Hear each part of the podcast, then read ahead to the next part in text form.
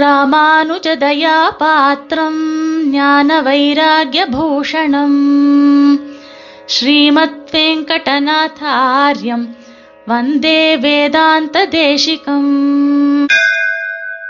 ஸ்ரீமதே ராமானுஜாய நமஹா. இன்றைய சுப்பிரபாதத்திலே ஸ்ரீ தேசிக நிர்வாகமாக நாம் பார்க்க போகும் விஷயமாவது பாகவதர்களை பழிக்க கூடாது என்பதாக.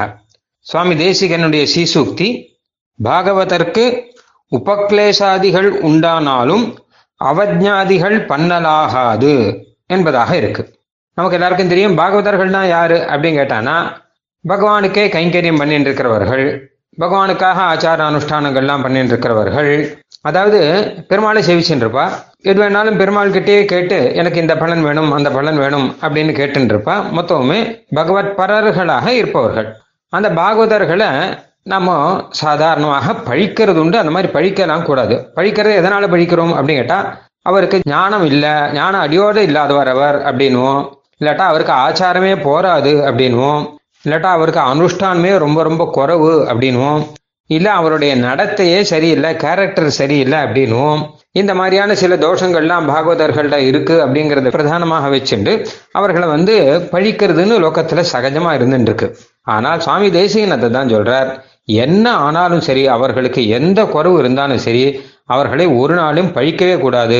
அவர்கள் பாகவதர்கள் அப்படிங்கிறது தான் முக்கியமாக நம்ம எடுத்துக்கணுமா. இதை பகவத்கீதையில கண்ணன் அழகா சாதிக்கிறார்.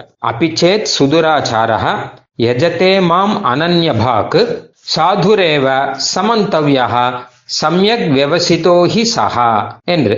யார் என்னையே சேவிச்சுட்டு இருக்கானோ அவன் ஆச்சாரத்தெல்லாம் குறவெல்லாம் இருந்தா கூட அதையெல்லாம் பார்க்கவே கூடாது. அவன் வைஷ்ணவன், விஷ்ணு பக்தன், பாகவதன் அப்படிங்கறத மட்டும்தான் பார்க்கணும். அவனை பகுமானம் பண்ணணும், அவனை பார்த்தா கை கூப்பணும், அவனை பார்த்தா அடியேன் அடியேன் அப்படின்னு சொல்லணும், அவன்னு கூட சொல்லக்கூடாது, அவர் அப்படின்னு சொல்லணும். இந்த மாதிரி விஷயங்கள் எல்லாம் கண்ணனே பகவத்கீதையிலேயே சொல்லியிருக்கான். என்ன காரணம்னா சம்யக் விவசிதோஹி சஹா, அவன் சரியான வழியில தானே போயிட்டு இருக்கான் அப்படின்னு கண்ணன் சாதிக்கிறான். இங்கதான் தேசிக நிர்வாகம் வருது. சுவாமி தேசிகன் இதை அழகா விளக்கிறார். அவன் சரியான வழியில போயிட்டு இருக்கான்னா என்ன அர்த்தம்? அவன் நடத்த சரியில்லைன்னு வைப்போம், இல்ல அவனுக்கு ஆச்சார அனுஷ்டானங்கள்லாம் இல்லைன்னு வைப்போம். அப்ப அவன் சரியான வழியில போயிட்டு இருக்கான்னு பெருமாள் எப்படி சொன்னான் அப்படின்னு கேட்டா சுவாமி அழகா பதில் சொல்றார். ஒண்ணுமில்ல, அவனுக்கு ஏதோ ஆச்சார குறவெல்லாம் இருக்கட்டும், அனுஷ்டான குறவெல்லாம் இருக்கட்டும், ஆனால் பெருமாளுக்கு கைங்கரியம், பெருமாளை சேவித்தல் அப்படிங்கிற விஷயத்துல அவனுக்கு குறவில்லை. நல்ல ஆச்சார அனுஷ்டானத்தோடு கூட, நல்ல ஞானத்தோடு கூட, ரொம்ப சிஸ்டர்களா இருக்கிற பெரியவர்கள்ட்டெல்லாம் போய் கேட்போம், நீங்க எதுக்கு இவ்வளவு கஷ்டப்பட்டு ஆச்சார அனுஷ்டானங்கள்லாம் பண்ணிட்டு இருக்கங்களே, ஓயாத ஞானங்கள்லாம் நீங்க சம்பாதிச்சுண்டு அதை சொல்லிட்டு இருக்கங்களே, இதெல்லாம் எதுக்காக அப்படின்னு கேட்டா, பகவத் கைங்கரியத்துக்காக, எம்பெருமானுக்கு கைங்கரியத்துக்காக தான் நான் பண்றேன் அப்படின்வா. அதே விஷயத்தை இவனும் சொல்றானா. ஏன்னா இவன் எதை பண்ணாலுமே பெருமாள் கைங்கரியத்துக்கு அப்படின்னா பண்ணிட்டு இருக்கானா. கோயில்ல நம்ம என்னென்ன உற்சவங்கள்லாம் பண்ணலாம், இன்னும் பாகவதர்களுக்கு நம்ம என்னென்ன கைங்கரியங்கள்லாம் நம்மளால முடிஞ்ச வரை செய்யலாம் அப்படின்னு இதே சிந்தையோட நல்ல பாகவதனாகவே இருக்கார் இவரும். ஆனா என்ன கேட்டா ஏதோ ஒன்று ரெண்டு ஞானம் அனுஷ்டானம் இதெல்லாம் குறைவா இருக்கு, சில சமயம் நடத்தை கூட குறைவா இருக்கலாம். ஆனால் கூட லட்சியம்ங்கிறது ரெண்டு பேருக்கும் ஒண்ணுதான். மகான்களுக்கும் லட்சியம் என்ன கேட்டா பகவத் பாகவத கைங்கரியம் தான். இந்த மாதிரி இருக்கக்கூடிய பாகவதர்கள் இருக்காள்யோ, இவர்களுக்கும் லட்சியம் என்னன்னு கேட்டானா பகவத் பாகவத கைங்கரியம் தான். அப்ப லட்சியம் ரெண்டு பேருக்கும் ஒண்ணுதானே, ஒரே இடத்துக்கு தான் போக போறாள். ஆனா போகக்கூடிய வழியில மாத்திரம் கொஞ்சம் வித்தியாசம் இருக்கு. அத சுவாமி தேசிகன் அழகா சொல்றார், வழி தடுமாறினார் அப்படின்னு சொல்றார். வழி தப்பி போயிட்டான்னு வச்சுக்கோங்க, அப்ப போக வேண்டிய இடத்துக்கு போய் சேர மாட்டா, எங்கேயோ வழி தப்பி போய் எங்கேயாவது போய் விழுந்துருவா. ஆனா வழி தடுமாறி போறவார்கள் சில பேர், அவ எப்படியாவது கடைசியில அந்த இடத்த பிடிச்சிருவா, போக வேண்டிய இடத்துக்கு போய் சேர்ந்துருவா. இந்த பாகவதர்கள்லாம் என்னைக்குமே வழி தப்ப மாட்டார்கள். ஏன்னா பெருமாள் கிட்டதான போனோம் லட்சியத்தோட போற இல்லையோ, அதனால கட்டாயம் வழி தப்ப மாட்டார்கள். ஏதோ வழி தடுமாறி போவார்கள், அவ்வளவுதான். இந்த வழி தடுமாறி போனவால போய் பெருசா தோஷம் எல்லாம் நடிச்சா நம்ம ஒரு நாளுமே அது சொல்லவே கூடாது. அவர்கள்லாம் மகாபாகவதர்கள் அப்படிங்கிறபடினால சமந்தவ்யா, அவர்களை பகுமானம் பண்ணணும். மற்ற வைஷ்ணவர்களை எப்படியோ அதே மாதிரி இவர்களுக்கும் நாம் அடியேன் அப்படின்னு இந்த தாசபாவத்தை எல்லாம் நாம் காண்பித்து கொண்டு இருக்கணும். ஒரு நாளும் அவர்களை அவமரியாதையே படுத்தக்கூடாது அப்படின்னு இந்த விஷயத்தை எங்க ஆச்சரியமாக விளக்கி இருக்கார். இதுல குறிப்பா இன்னும் ரெண்டு விஷயம் இருக்கு. முதல் விஷயம் என்னன்னு பார்த்தோம்னா, நாம என்ன நினைப்போம் அப்படின்னா, ஐயோ அவர் ஒண்ணுமே என்ன ஆக போறவரை தெரியலே, ஒண்ணுமே இல்லாம இருக்காரு, ஆச்சார அனுஷ்டானெல்லாம் இல்லாம இருக்காரு, ஒன்னும் ஞானமே ஒன்னும் தெரியாமல் எதை பண்ணணும் எதை பண்ணக்கூடாது அப்படின்னே தெரியாம இருந்துட்டு இருக்காரு. அவன் நடத்த கூட சரியில்லையே, இவரை போய் நம்ம எப்படி நம்ம பகுமானங்கள்லாம் பண்ண முடியும், நடத்த கூட சரியில்லாதவர் போய் நம்ம எப்படி கைகூப்பி அடியந்தாசன் அப்படின்னா நாம எப்படி சொல்லிட்டு இருக்கிறது அப்படின்லாம் ஒரு எண்ணம் வரும். ஆனால் இதை பத்தி நம்ம கவலையே பட வேண்டிய அவசியம் இல்லை அப்படிங்கிறார். ஏன்னு கேட்டா பெருமாளே பாத்துக்கிறானா, அவர் பெருமாளுடைய தாசர் தானே, பெருமாளுக்கு கைங்கரியம் பண்றாரு இல்லையோ, அதனால அவரை எப்படி திருத்த முடியும் என்ன அப்படிங்கறதெல்லாம் பெருமாள் கண்ணனே இந்த விஷயத்தையும் சொல்றான். அவர்களை பத்தி நீங்க எதுவுமே கவலைப்பட வேண்டாம், அவர்களை எப்படியாவது நல்ல வழிபடுத்தணும் அப்படிங்கிறத நான் பாத்துக்கிறேன். எப்ப எங்கிட்ட தன்னை ஒப்படைச்சுட்டானோ அப்போ அவனை சரியாக்க வேண்டிய பொறுப்பு அப்படிங்கிறது எனக்கு ஆயிடுத்து, என் பக்தனை போய் நான் கைவிடுவேனோ? அர்ஜுனன் கிட்ட சொல்றான், கவுந்தேய பிரதிஜானேகி நமே பக்த பிரணசியதி. அர்ஜுனா, நீயே சொல்லு, லோகத்துல எல்லார்கிட்டையும் போய் சொல்லு, கண்ணனுடைய பக்தன்னு பெயர் வச்சுட்டு இருக்கிறவன் ஒரு நாளும் கெட்டு போனாங்கிறது கிடையவே கிடையாது, வரவே வராது. அவன் கெட்டு போற மாதிரி லோகத்தாருடைய பார்வைக்கு தெரிஞ்சா கூட கண்ணன் அவனை எப்படியாவது கரையேற்றி விடுவான்.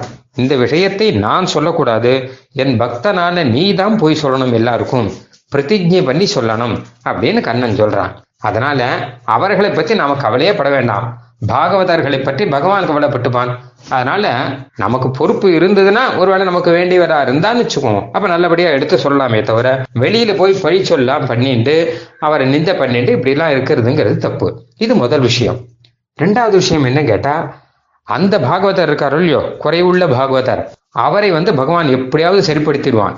ஆனால் அவர்களை பழிக்கக்கூடியவர் இருக்காரோ இல்லையோ, இவரை பகவான் கைவிட்டுடுவான். இதுதான் ரொம்ப ரொம்ப ஆபத்தான ஒரு விஷயம், நம்ம நன்னா கவனிக்க வேண்டிய விஷயம். அவர் பழிச்சு போயிடுவார். ஆனால் எப்போ பாகவத நிந்தா அப்படின்னு பண்ணிட்டோமோ, பாகவதர்களை கூட பழிக்கிற அளவு நம்ம மோசமாக ஆயிட்டோமோ, அப்போ பதத்தேவ நசம்சய வைஷ்ணவே பரிவாதாச்ச பதத்தேவ நசம்சயா அப்படிங்கிற, அப்ப கட்டாயம் நம்மளை கைவிட்டுடுவான், நம்ம வழி தடிமாறி போயிடும், நம்ம எங்கேயாவது கடைசியில மாட்டின்னு வேற வழியில போயிடுவோம். இது ரொம்ப ஆபத்தானது. அது ஆழ்வார் அழகா சொல்றார், அமரவோர் அங்கமாறும் வேதமோர் நான்கும் ஓதி தமர்களில் தலைவராய ஜாதி அந்தனர்களேலும் நுமர்களை பழிப்பராகில் நொடிப்பதோர் அளவிலாங்கே அவர்கள்தாம் புலையர் போலும் அரங்கமான அகருளானே. என்னதான் படிச்சிருந்தாலும் சரி, என்னதான் அனுஷ்டானங்கள்லாம் பண்றவனா இருந்தாலும் சரி, இந்த மாதிரி பாகவதர்களையே ஓயாத பழிச்சுட்டே இருந்தான்னு வச்சுப்போம் ஒருத்தன், அவன் கட்டாயம் நீசன் ஆயிடுவான், அவன் மோசமாயிடுவான் அப்படின்னு ஆழ்வார் சொல்ற.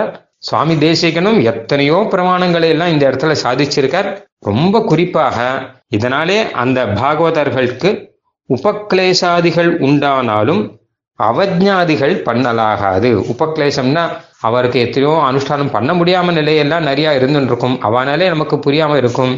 வயசான காலத்துல நிறைய பேருக்கு நிறைய பண்ண முடியாது, சின்ன வயசுல கூட சில பேருக்கு பண்ண முடியாது, எத்தனையோ சங்கடங்கள் இதெல்லாம் நிறைய வந்துட்டு இருக்கும். அதுக்கப்புறம் திருமணம் கூட சரியா எட்டுக்க தெரியாதவன் அப்படின்வா, இவருக்கு சமாசேனம் ஆச்சா ஆகலையானே தெரியல அப்படின்வா, இந்த மாதிரிலாம் இருந்தா கூட பண்ணக்கூடாது அப்படிங்கிற, அதாவது ஊன ஹீன பரிபிரஷ்டான சிலதெல்லாம் சாஸ்திரத்துல சொல்லியிருக்கு. இவன் திருமணம் சரியா எட்டுக்காதவன், அப்புறம் பகவான் நாமாவை சரியா சொல்ல தெரியாதவன், இப்படி எல்லாம் நிறைய சில தோஷங்கள்லாம் இருக்கு. இந்த தோஷங்கள்லாம் அவர்களுக்கு இருந்தா கூட பகவான் சரிப்படுத்திடுவான். அதனால அதை நினைச்சு நாம அவர்களை ஒரு நாளும் பழிக்கலாகாது, அப்படி பழிச்சோம்னா பகவான் நம்மளை கைவிட்டு விடுவான் அப்படிங்கிற விஷயத்தையும் நம்ம இங்கே கட்டாயம் மனசுல வாங்கி கொள்ள வேண்டும். இதை சுவாமி தேசிகன் கீதா பாஷை வியாக்கியானத்துல தாற்பரிய சந்திரிக்கையில ரொம்ப விஸ்தாரமாக சாதிச்சிருக்கார். அது மட்டும் இல்லாமல் ரகசிய த்ரயசாரம் முதலான கிரந்தங்கள்ல கூட சாதித்திருக்கிறார். அதனாலே பாகவதர்களை பாகவதர்களாகவே நாம் பாவித்து அவர்களை மரியாதையுடன் நாம் நடத்த வேணும். ஒழினாலும் பாகவதர்களை குறித்து பழிச்சொல்லை சொல்லவே கூடாது என்பதாக தேசிகன் திருவுள்ளம். ஸ்ரீமதே நிகமாந்த மகா தேசிகாய நமஹ. கவிதார்க்கிக சிம்ஹாய கல்யாண குணசாலினே ஸ்ரீமதே வெங்கடேஷாய வேதாந்த குரவே நமஹ.